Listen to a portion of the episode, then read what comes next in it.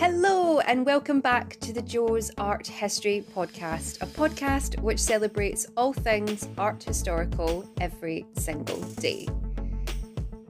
It's episode 26, and this week I have an incredibly fascinating episode for you all, and I'm really, really excited for you guys to hear this one. It was a brilliant chat. Today I sit down with artist and perfumer of the people, Michael Borkowski, to talk about the history of perfume and why this is an art form in itself. From magical potions for everlasting youth to bottling the scent of a new modern day woman, Michael takes us on a whistle stop tour of the art of perfume through the ages. Only discovering and falling in love with the art and practice of making perfume a few years ago, it has taken Michael on an incredible journey of both history and alchemy combined, which has now, amazingly, intertwined into his artistic practice. What is even more interesting, though, is perfume has always been held in an important place within different societies throughout the history of the world, and Michael talks us through this brilliantly. And it's just an incredible thing to note, really, that perfume has always had such an important place within our lives. But what it stands for and what it symbolises has changed with time as well. This is an incredibly interesting chat with Michael, and we also mention his absolutely brilliant series on YouTube called Plague for Plague's Sake, where Michael looks at different plague cures in the form of different perfumes. And I will leave a link to that in the show notes below because it is absolutely brilliant. And if you have any interest at all in history and really the sort of inner workings of the medieval mind, I would say, then definitely you absolutely have to check it out. It is fascinating. So, really, all that's left to do is sit back and relax and enjoy as Michael and I talk you through perfume as practice. So, perfumery, and Michael, you call yourself the perfumer of the people. So, which I love. I think that's a brilliant title. Where did the the interest in love and perfumery come from? Well, I, I, think my my particular sort of love for it, uh, it kind of came from it came from art, like an art background. So I was sort of trained in art, went to uni to study art, uh, and during my time at uni, um, I started becoming interested in how to depict smell uh, in art because it's something that hasn't really been sort of looked at particularly um, in any particular depth, really. So I, I started looking at still life works um, and thinking about ways of depicting them as scent. So, sort of to give a, a simple example, if, if you see an apple in a still life piece of work, then I was trying to think of ways to sort of evoke the scent of of that apple rather than to depict it through painting. So that was kind of how it began, really. Um, but I wasn't sort of sure that the thing with that was there wasn't really a discipline that I could attach myself to because scent uh, in art hasn't really got much of a discipline. You know, you don't think about uh, you don't think about it in terms of sort of how to make scent in art. There isn't really a, mm. a specific way of doing that. But however, um, I, I, sort of I, through just a little bit of research, I sort of it became apparent that perfume actually is very much a, a, discipline that can be used within fine art because it has uh, there's a lot of discipline to it. There's a very established process of making perfume and it has this huge history you know similar to the history of painting or the history of any art sort of practice really. Uh, so it, therefore i sort of thought well okay i'll start i'll start using perfume then. However you know not knowing anything about it or how to make it or anything anything to do with its history at that point. So I embarked on a uh, arts sort of residency uh, in uh, in Sheffield that just let me look at perfume for a year uh, and sort of how to make artwork using the discipline of perfumery. So then I started researching perfume, experimenting with how, how to make perfume, which basically involved throwing some sort of oils together to see what happened, really. Um, uh, and then, you know, through reading and talking to uh, people in the fragrance industry and my own sort of experiments, I, I sort of made my own perfumes uh, using sort of that kind of established sort of method, really. And then I started making perfumes uh, that were portraits uh, of other artists. So that was a project where I was looking at how perfume can sort of house contemporary art sort of concepts uh, and hit upon the idea that you could make uh, a perfume that was a portrait. Uh, and then I sort of um, presented these portraits in contemporary sort of gallery spaces. And then, yeah, that was kind of how it began, really. And um, after that, I started delivering workshops about making perfume and just carried on, really, uh, experimenting and exploring the uh, the discipline of perfumery. And I must say, you have, I mean, I thanked you before we started recording, yeah. but I have to thank you. This is such an interesting history. Yeah. And like you said, it is a complete art form. Yeah. Like you have to, you know, you're an alchemist. You, you, you know, you have to mix all these different things together. Yeah. And you know, you have an idea of perhaps what you're looking for in your head, and then you end up with something completely different. But you're going to take us on a little bit of a sort of history tour, really, of you know the development and, and the art of perfume. Yeah. And I think it will surprise people how far it really dates back. Yeah, um, it, it's it's huge. It's really like to, to, to look at the history of perfume is really to look at the history of, of, of civilization in general. Really, we, have got um, there's quite a few places that could be considered the sort of where perfume began. Uh, I know there's uh, quite a lot of places around sort of the sort of east, and then there's places in like Cyprus, Egypt, that potentially is where perfume began. We do know that there's a, uh, a sort of the world's first chemist who also made perfume. Uh, and her name was, and now uh, hopefully I've got the pronunciation right, but it, I think it's she's called Taputi Belet Kalim. that's almost certainly mm. correct. but but um, she was around about 1200 BC, uh, and she used flowers, sort of local products basically, so floral stuff, resins, saps, in order to create um, scented items, if you like. But her, the process that she used, where she gathered materials and then sort of added water and solvents and distilled them. I mean, that's not particularly dissimilar to how perfumes made today. But what I like about um, Taputi is the fact that she sort of sourced local products, which is kind of something that people the sort of a trend of people try, trying to get back to that kind of idea that you know sourcing things in a local way it is beneficial and it's something that i've kind of used in my own sort of art practice uh, over the years sort of sourcing using sort of river water from local rivers in order to make perfumes and uh, using sort of local sort of sourced sort of floral scents and herbs and things like that. So yeah it was kind of interesting that even though she's uh, you know historically an, an old sort of chemist, uh, it turns out that some of her sort of practices are quite sort of almost quite fashionable today.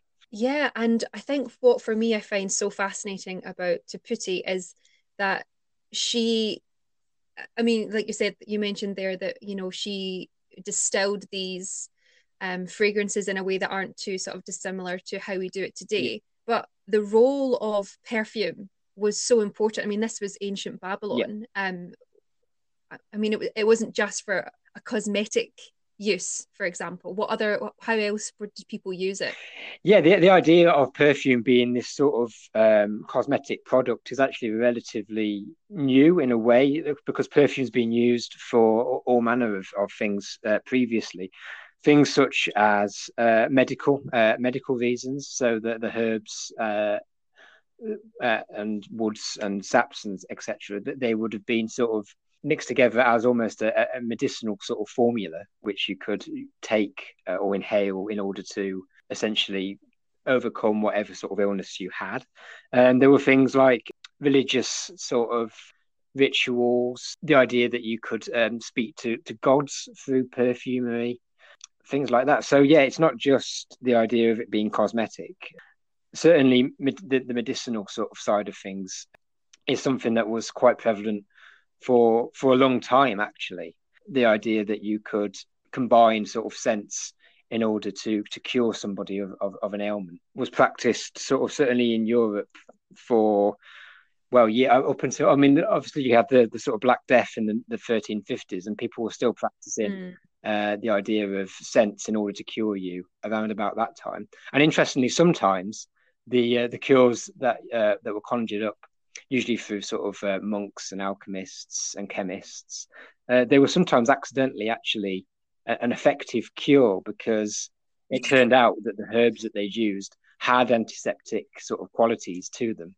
Um, so even though there was no sort of scientific basis for those particular herbs doing anything other than smelling nice and therefore warding off illness, it turned out that they did have um, sort of properties that that could, uh, you know, cure or prevent illnesses. So kind of an interesting accident, I suppose. Well, that's it, and that kind of really takes us nicely onto the um so before we before we started recording and, and when you pitched this idea of oh let's talk about perfume and you sent me essentially four very sort of key moments within the history of perfume and perfumery, if you will. Yeah. And that kind of really lovely leads us on to the next development yeah. um, or key sort of cornerstone movement of perfume in Europe. And that is something called Hungary water. Yeah, Hungary water is it's an example of uh, an alcohol-based perfume. Uh, certainly in Europe, it's one of the first examples of an alcohol-based perfume. Uh, these days, you, you, you almost certainly buy alcohol-based perfumes, but before that, you'd there'd be uh, perfumes that would the carrier would be sort of oil-based. So uh, yeah, in Europe, it was simply the first one. It used sort of rosemary's, thymes, and herbs and sages, things like that. Um, now what's interesting about it is it's the the somewhat sort of unknown. Um, it's, it's unknown exactly who made it. It's unknown exactly when it was made. It was made probably around the 13th or 14th century. It, it's called Hungary Water because it was made in Hungary for the Queen. Now we don't know exactly which queen that was actually, but it seems it seems mm. as though it was used in order to sort of cure her of headaches uh, and other sort of relatively small sort of ailments. So yeah, it was it, what I like about that particular uh, about Hungary Water, not just because it was an alcohol-based perfume and therefore significant, um, but there is this kind of dubious, uh, ambiguous sort of origins, which as an artist myself, I quite like to sort of explore and sort of speculate on. You know what, what, how it, what it looked like, who it was made for, uh, and um, whilst I was researching Hungary Water last year, uh, obviously Hungary Water was used for to cure ailments, and obviously we had a pandemic. We still have got a pandemic going on at the moment, so it was something that I used as influence for um, a, a, video series that I made about curing people using perfumes, um, and mm. it hmm. was uh, kind of kind of quite a fun activity because uh, it sort of showed you again it was harking back to the idea that um, sort of medicine and perfume at one point were sort of the same thing almost and again it was one of those things that it was not it was an accidentally effective cure because of the uh, not just because of the herbs but because of the alcohols that were used had sort of certain antiseptic qualities to them as well.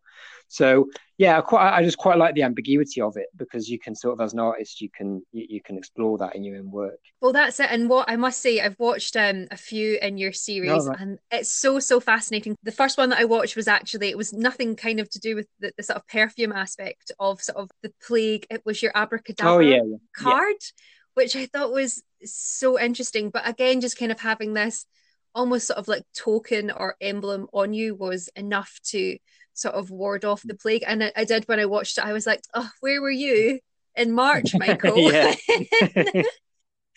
when shit hit the fan big yeah. time. um, and, and then I watched um your your Rosewater one, which I think is so fascinating because of course it's based on that um that nursery rhyme, yeah. uh, Ring of Roses, which I don't know if people listening know is is a song about the, the plague and, and it's what children used to used to sing and, and what children still continue to sing. I think it's so fascinating that it's inspired your series. What what else have you, have you done in the series? I've, I've only watched one or two of them but i've got them up on on your instagram and i'll leave a link to them in the show notes as well. But it was such an interesting idea and and yeah. and sort of concept to explore for me thank you. Yeah it was it was it was a it was a nice thing to do actually because it was one of those things where it was hard to hard to stay sort of motivated during that time because uh, normally the, the work that i make is interactive and people come in and touch perfume bottles and spray them and smell them but obviously nothing like that could could happen last year. So it was me sort of scrabbling really for something to um to, to make that's a video that was sort of was a series so that it was almost like a body of work.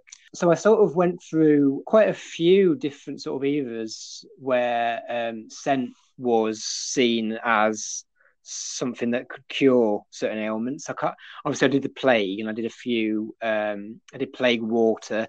Oh, I did this thing about onions as well, where uh, this was actually for the Spanish flu uh, 100, 100 odd years ago. Um, the idea that you could simply eating onions um, was sort of enough to to, to ward off the, uh, uh, the, the flu at the time.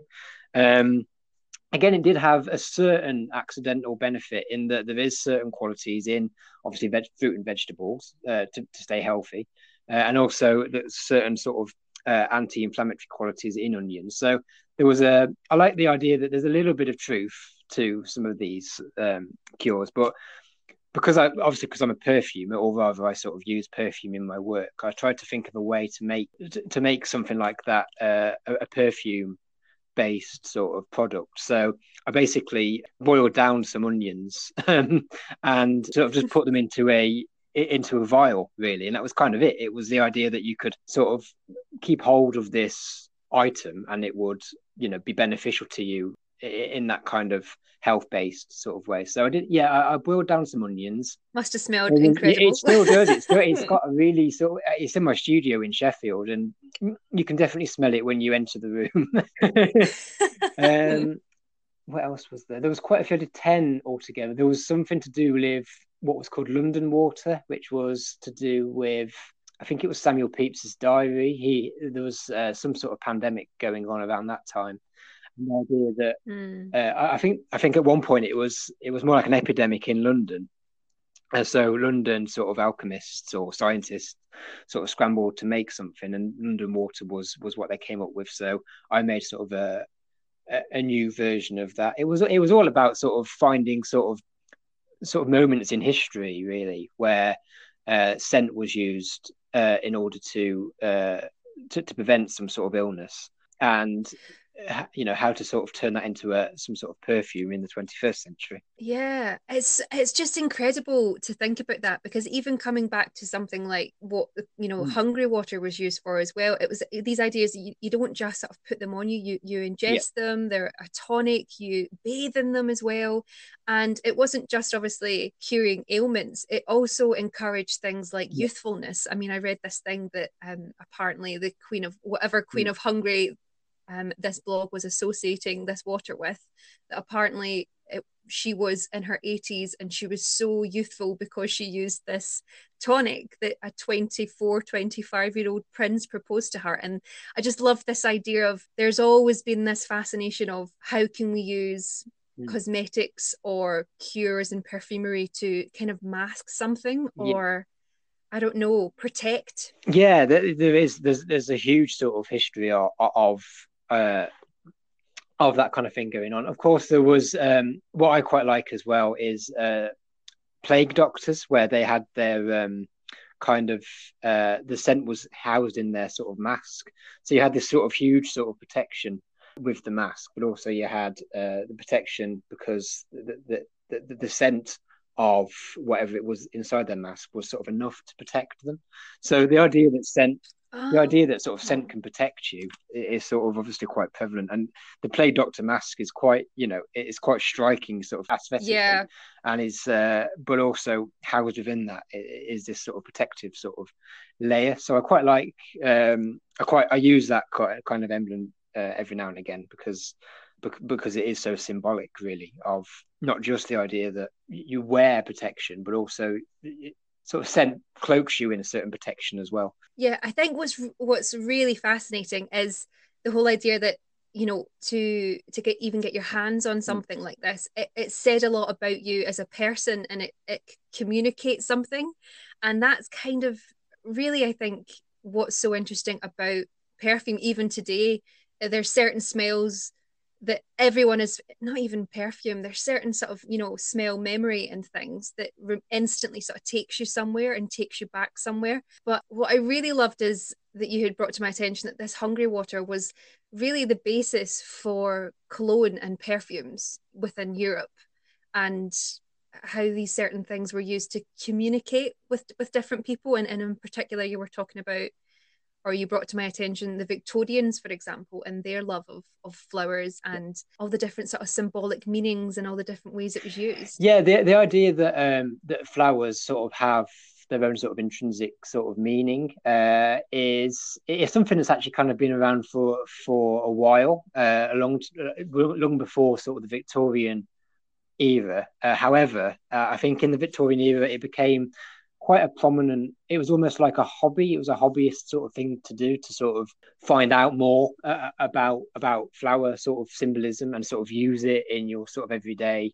sort of activities in order to sort of send messages or or in sort of quite a silent way you know it, it isn't um you're not speaking. It's a, a different way of communicating which again is something that sort of feeds into my own work because the idea that scent is and perfume is something that you can use to communicate with others is sort of it is almost exactly mm. what what I try and sort of depict in my own work. But the idea that um yeah, the idea that flowers uh, have a certain sort of language of their own is very interesting because obviously you can flowers are directly you can directly use flowers in perfume so you can therefore directly sort of say something in perfume which is something that I, I try to try to do in my work. But uh, yeah, like you say, with the Victorian sort of era, it was kind of short messages that that, that they uh, that they sent through the language of flowers. So certain flowers would just mean yes or no, for example. So uh, there's obviously a lot of flowers to choose from. I think it was pink flowers in general meant yes. I think. And yeah, mm-hmm. I think it was white flowers that meant no, or roses that meant no. White roses, I think, meant no. So yeah. I mean, just that, just that kind of that sort of simple language found within within just presenting those flowers uh, it is uh, is quite quite interesting. But then there was also, I mean, there's all sorts of different uh, flowers, and obviously you can combine flowers w- with each other. So in order to sort of almost form sort of sentences. a lot of them were based around sort of romance and sort of love and courtship and this kind of thing. Uh, so it was kind of the thing that you'd do if you've sort of met somebody, I guess, and you were sort of almost sending sort of like letters to them, you know, like love letters, but but through sort of the medium of flowers. There was things like white lilies, which meant sort of purity of love, and daisies, which meant that I, I really love you. And but then there was things like poppies, where it meant that I sort of can't love you, or I, I'm sort of love somebody else loves me, sort of thing. So it was it was it was centered around romance, definitely. Mm. Uh, but and and sort of the idea that you could and, and suitors and uh, courtship and this kind of thing that was kind of something that I'd sort of found out about and sort of used in my own in my own work. So how did you apply that to your own work? Because the, the whole idea of what I, I find so fascinating is that this was essentially an unspoken language that just near enough everybody knew because it was such a huge I don't know interest and hobby of Victorians, if, if you can call it a hobby, because it was real taboo to to express your feelings openly in public. You had to go about all these very sort of subtle ways, and then, yeah. like you said, you know, like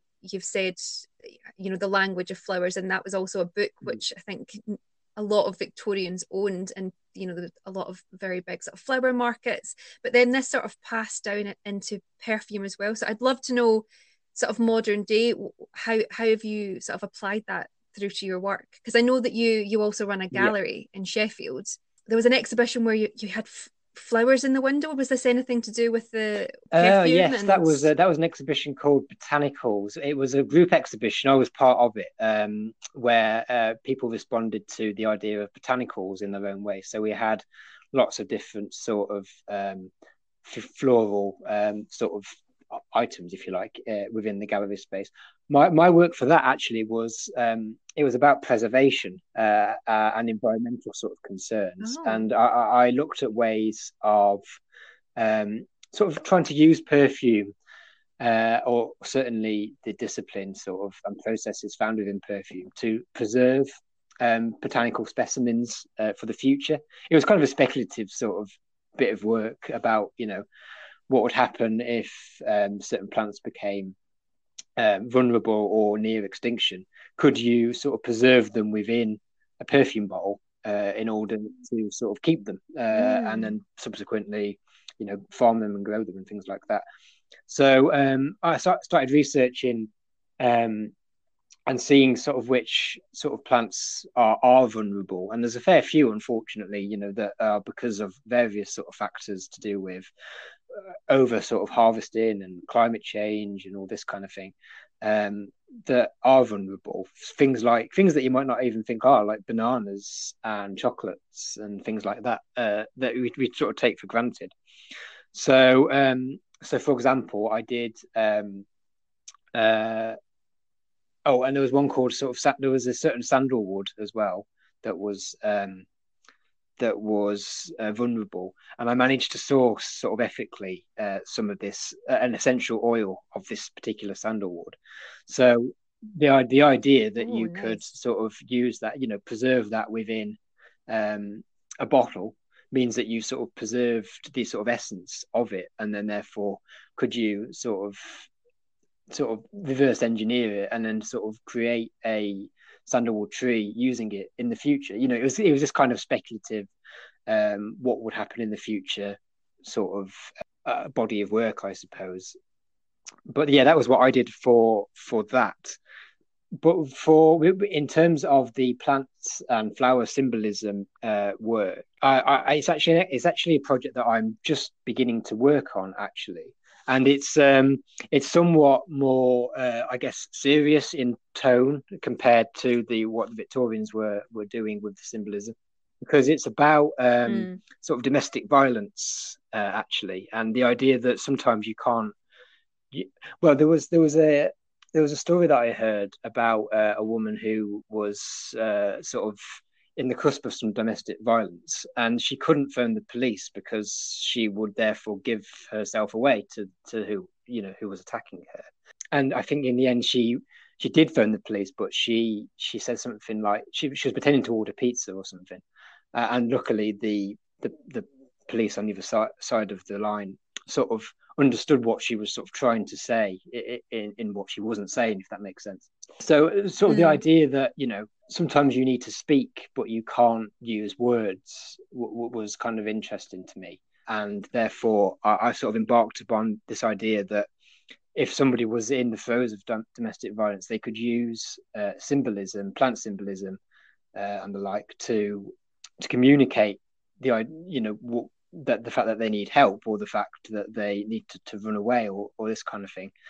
Uh, so it's it's in development, but it's um, hopefully it will be uh, an exhibition in my in my gallery uh, either this year or next year, and hopefully I'll be working with sort of charities uh, in Sheffield as well, sort of on it to, to do with um, to do with domestic violence. But it, it, I mean, as well as as well as that, it's sort of an example of how perfume can house these sort of more sort of serious uh, and actually quite unfortunately quite relatable sort of concepts that are removed from the sort of preconception that it's you know perfume is just something to make you smell nice actually it could it could be something that you could use to communicate with you know with other people with and it houses these sort of rather i guess real uh these rather sort of real concepts that we find ourselves in. Oh my goodness. I just think it's so fascinating. And yeah how a scent can essentially help you say something that potentially could save your life or if you're you know let people know that you're in danger. It's a really interesting concept. I don't know how something like a perfume or flowers can yeah. can help you communicate that. Project sounds so fascinating michael you have to tell us when that goes live um, it would be great to sort of follow up with that yeah like you said you know perfume has, has can be used as a way of communicating yeah. and as a signal and I think really no one has done that better than Chanel, who is your last person that you've included. Yes. Uh, Chanel obviously um, is somebody that uh, I've sort of come across quite a lot in my own sort of work, especially because she was inspired, certainly with Chanel Number Five. She was inspired to to do something different with perfume, and that's what she sort of sought to do to sort of celebrate a more sort of liberal, sort of feminine, uh, sort of spirit of the the sort of of the day. Chanel Number Five was made in 1921, mm. and obviously, it it became it sort of appealed to that sort of 1920s sort of flapper uh, spirit. But yeah, she she wanted to make a perfume to sort of encapsulate that kind of spirit, and she was a designer, so she she wasn't actually the perfumer that made the perfume. That was uh, a French chemist called Ernest Beaux, and the the story of how Chanel Number Five came about is is kind of interesting because it incorporates um, some elements of of Coco Chanel's sort of personality that you might not have known about. So basically, Ernest Beaux handed her, I think it was ten different vials. Five of them were numbered one to five, and the other five were numbered twenty to twenty-four and so she, she was presented with these small vials, uh, and she chose the number five out of the vials uh, as the one that she wanted to uh, to turn into Chanel number five, presumably because she liked it the best. But also, um, it's interesting that she she was quite a superstitious person, and the number five she thought it had some sort of significance to her to her life in general. Yeah, she had an affinity have, yeah, with the number right. five. Yeah. Um, so it's kind of a, as an artist looking at that sort of narrative from, from my own point of view, the the idea that this woman l- liked that smell the best isn't necessarily true. It could just be that she was so sort of embroiled by by the number that that sort of sense of superstition sort of took over, uh, and that was why she she chose that particular scent. It's just it's one of those sort of I guess it's like a, a human sort of um, side of the perfume making process that you don't necessarily see you know when you just pick a perfume up off the shelf the idea that there's a there's a woman and a man behind this perfume um, and and that there's superstition and collaboration you know involved within making this perfume is uh, is interesting to me because you know that's that's part of my sort of perfume making process as well. I, I sort of um, especially as I consider myself sort of an, an artist over being a perfumer, it's almost like sometimes I feel like I'm sort of winging it a bit, or I feel like I'm overly sort of experimenting, not being disciplined enough, uh, feeling a bit sort of, I guess, vulnerable within the industry because I don't I don't know as much as a master perfumer would. Um, but but then you look at something like the the narrative between Coco Chanel and this Beaux, and you kind of think, well, they had their own kind of um, sort of hang-ups and superstitions and vulnerabilities as well uh, and that was kind of what drew me to that sort of story really yeah i love that and also i think it's eh, you know i think that will speak to a lot of people as well because i think it also shows that you know someone like chanel who is now so bonkersly world famous and known and something as mm-hmm. iconic as chanel number five mm. was a collaboration and something where she wanted to do something, but she didn't have the tools and equipment. So she mm-hmm. sought help in someone else, and together they created something.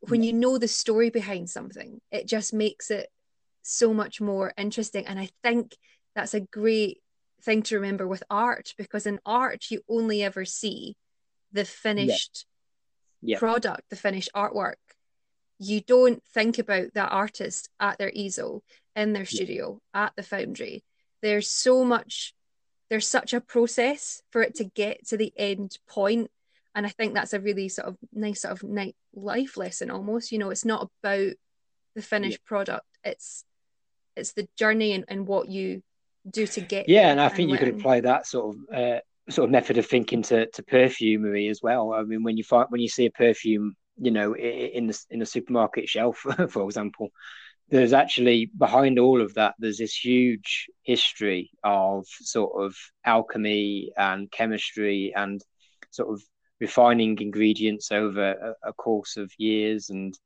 uh, you know all, all, the things we talked about in terms of how perfume sort of went off on these tangents of, of uh, medicine and uh, and symbolism and things like that to become gradually and gradually refined uh, as a process in order to make the sort of more commercial, sort of viable perfumes that we know today. Uh, it's something that we take for granted a little bit, I think, and it's um, it's also one of those things where I'm all about sort of challenging our preconceptions of perfume, really, because we do think of it as this sort of product that you can just pick up off the shelf. But actually, what if we sort of aligned it to the idea that you know it can house the same sort of concepts uh, as the likes of painting and sculpture? Because actually, it does have a very sort of similar history in a way. It's it's a history that goes back absolutely, you know, centuries and centuries, uh, and yet it's it's we don't quite revere it the same way as we do the likes of the more sort of visual sort of art. I don't think. Well, that's it, and that's why I would when you when you wrote me to sort of pitch this, I was like, this is such an art form, absolutely, and I think it's it's very much kind of like it falls into the same thing as like architecture and design, yeah. and even things like your car.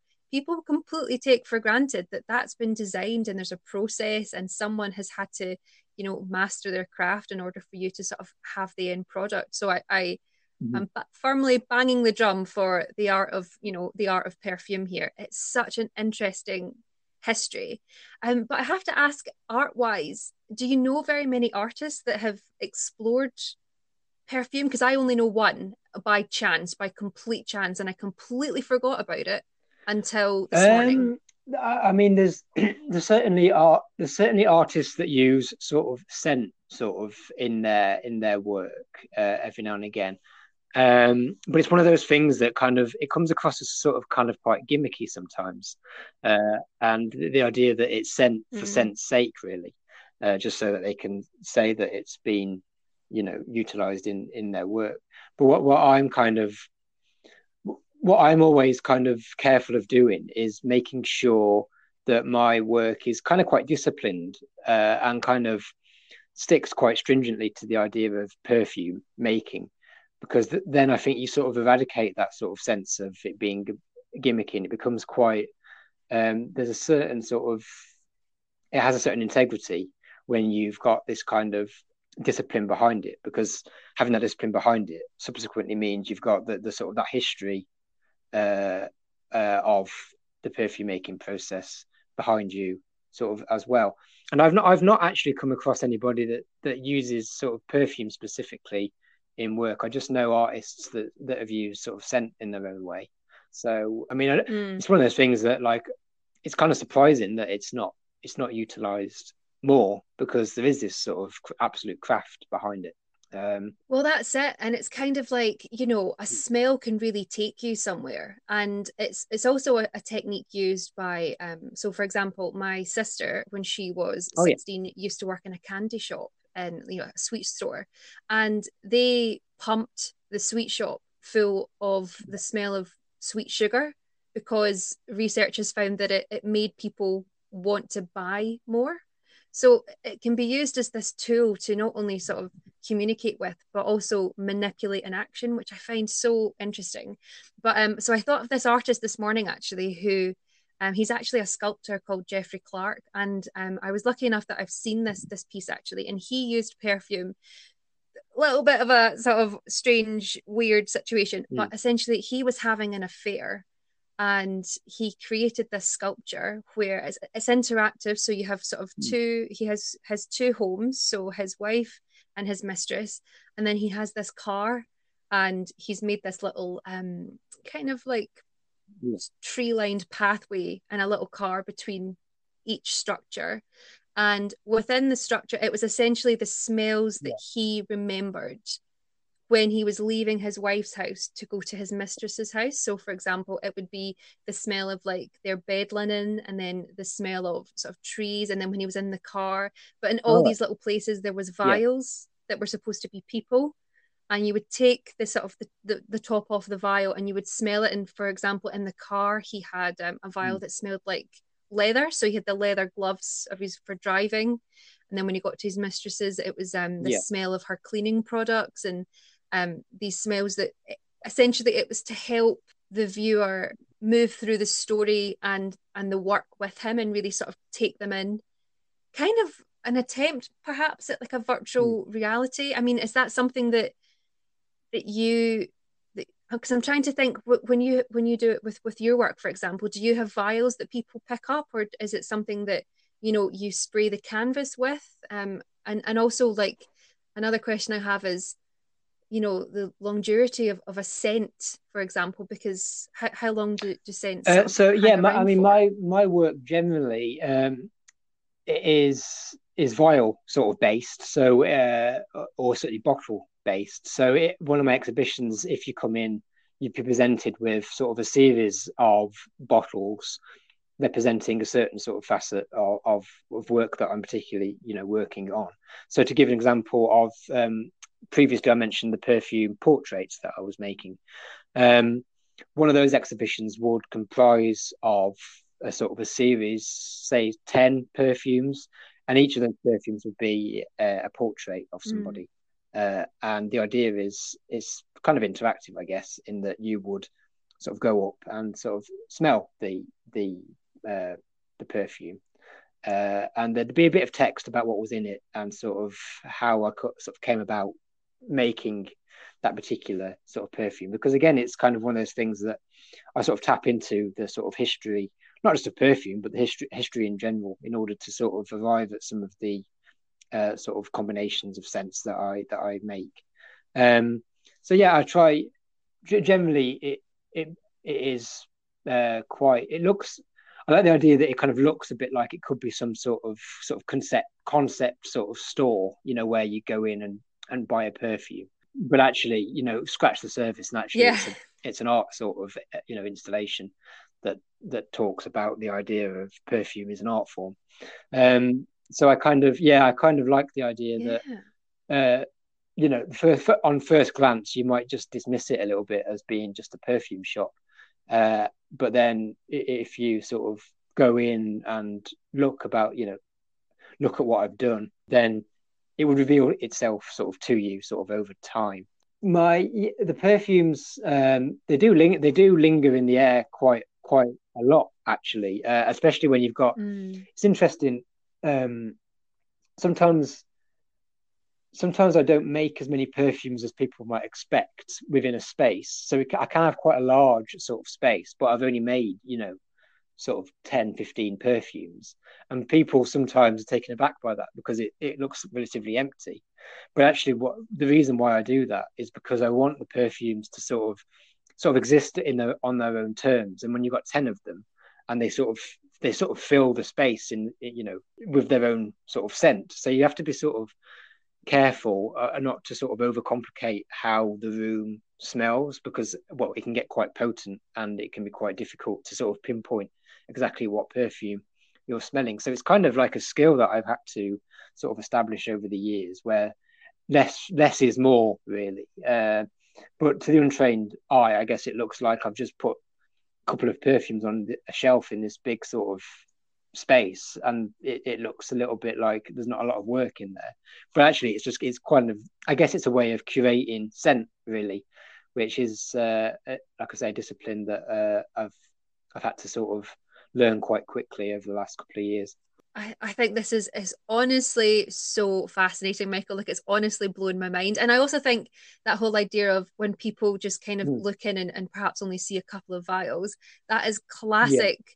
art exhibition though. Like, you know, it is, you know, galleries are I don't know, they they hide multitudes and, and hours and hours and hours of hard work. And it's so, I, this is why I think it's always so good for people to remind themselves that this finished product is there's also been a, a journey there i mean I, I know you're saying i mean i've only made 15 to you know 10 to yeah. 15 perfumes having never made a perfume and, ne- and not even knowing where to start i find it so impressive and so so interesting so yeah i've just i've just loved this and it's really made me think of perfume and the art of perfume and how you can apply it within art to enhance the experience you know take yeah. the experience beyond a visual you know apply it to a different sense is incredible. I just love thank it. you. i think it's i think it's amazing.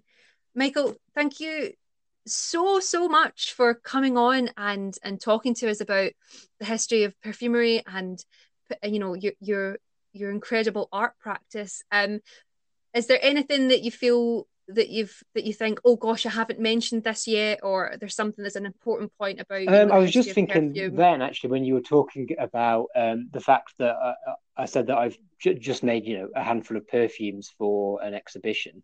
It was one. This is something that I've only just really well, not only just realised, but um, the idea that I I just go off and make some perfume, even to sort of perfumers, is quite a um, it, the, my process is quite different to theirs because they don't make that many perfumes in a year. If they make one every six months, uh, it's it's a lot of perfumes, and the reason for that is because they have a lot to think about in terms of sort of branding and uh, talking, you know, sort of feedback from customers, and eh, you know all the kind of commercial sort of elements that go into that.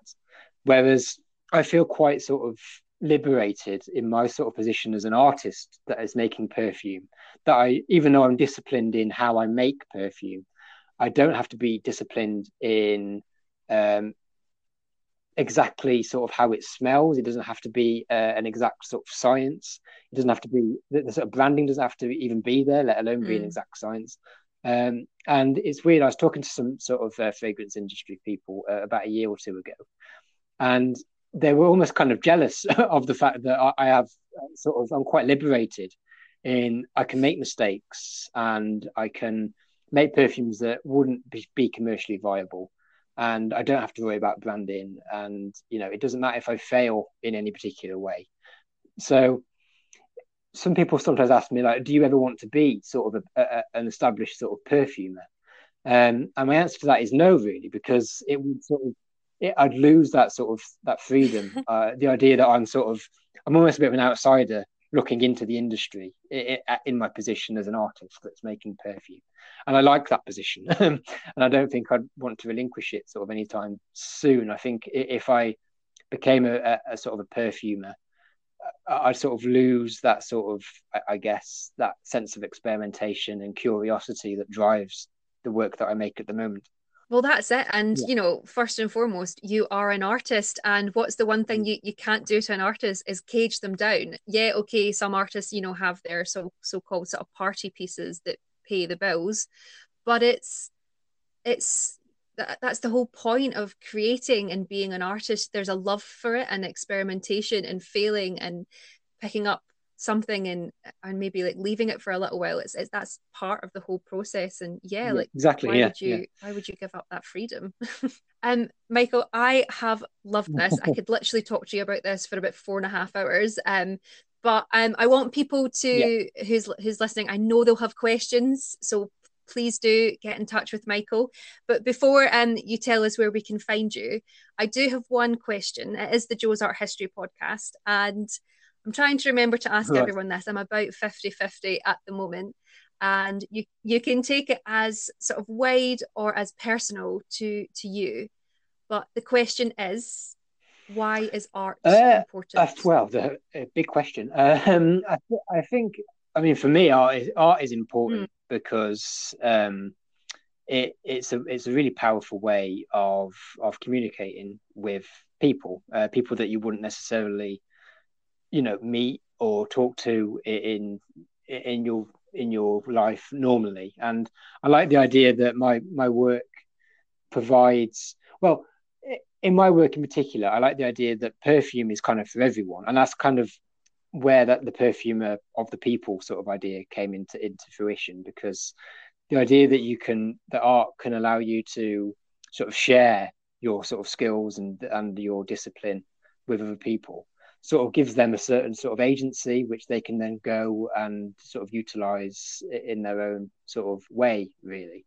Um, so the idea that you can communicate uh, the uh, ideas uh, that something is for everyone you know makes it sort of makes your work inclusive of of people. And the idea that you know you, you're creating your own sort of inclusive cohesive sort of network or society or community of, of people is quite a powerful thing to be able to do. Uh, and it's kind of what i always strive to do in my work. Uh, and it's it's important um, because it, it drives sort of a sense of community and therefore sort of well-being and um, friendship. Actually, you know, you can sort of forge these kind of friendships uh, in through the, the art that you make. So yeah, I don't, don't know if that was a bit of a rambling sort of, sort of answer to the question, but uh, that's kind of what I'm about, really. No, no, not at all. And I and I firmly stand with you. You know, like um, you know, you say you're you're a performer of the people. I've, you know, mm. I've crowned myself Arts for All champion because it's so important. And you know, the more pe- you know, the more people that understand how beneficial it is to look at art and engage with art and the things that not only you learn, but like you said, the friendships that you can make from it. I have made so many great friends through not just this podcast, but through connecting with people because of art. And that's, you know, the, the only thing yeah. that perhaps at the mo- that at that moment in time that we have in common. And sometimes it's not even what you have in common. Sometimes people come into the gallery that I work for, for example, yeah. and they're like, I don't like this. And then we start a conversation. And then it just takes you to this place and and I was thinking this earlier actually when when I was researching for this I was like there is never it's never not a good idea mm.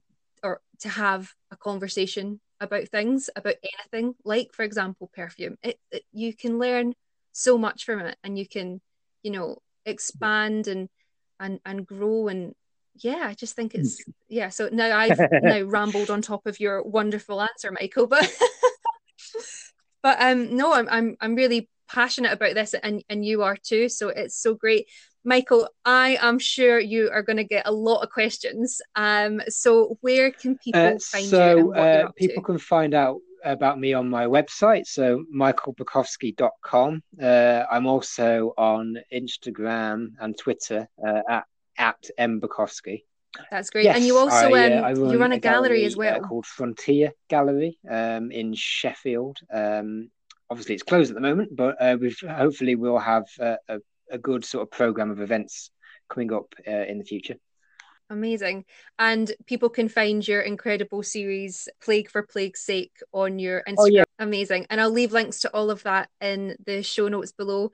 Michael, once again, thank you, thank you. so much. This been has great. been such Cheers. an interesting chat.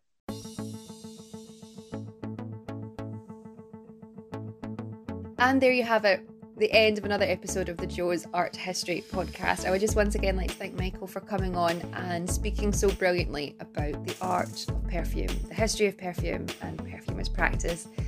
It was such an interesting conversation and a really interesting, I don't know, it was just interesting to sort of stop and reflect on something that we use every single day or near enough every single day. And to really appreciate the history in something and, and that there is a, a language and a skill that goes into the art of perfume. I hope you have learned something today. I learned absolutely loads and I absolutely loved talking to Michael about this. And if you've been listening and you know any artists actually that use perfume within their practice, please do get in touch. I'm kind of fascinated to find out, yeah, essentially just different people that have embraced this element within their art. At the end of the podcast, there, the audio kind of overlapped a little bit. So I just wanted to reiterate that Michael's YouTube channel will be in the show notes below, as well as the Instagram page for the gallery that he runs in Sheffield called Frontier Gallery. So please do follow and check them out. And if you've enjoyed this episode, Michael's Instagram and website details are also in the show notes below. Please do ping him a message and let him know that you enjoyed it. And if you have any questions, I'm sure he'd be absolutely happy to answer them. If you've enjoyed this podcast, please make sure to like, rate, and subscribe. And if you were able to, it would be really brilliant if you could leave a review on whatever platform you're listening to.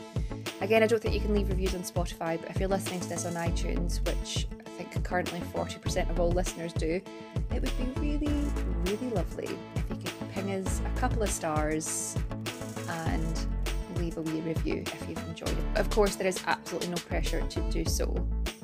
If you want to get in touch to talk about anything that you heard in the podcast today, please feel free to do so. You can email me, joesarthistory at gmail.com, all the one word, or you can find me on Instagram at Jo's Art History. My DMs are always open, and while you're there, if you want to give me a wee follow as well, that would be brilliant. I don't just talk about what goes on in the podcast, I write a few times a week about different artists. At the moment, we're recording this, it's March 2021. I'm currently doing an A to Z of great women artists. So if you want to learn a little bit more about that, pop on over to my Instagram and you can find me on there.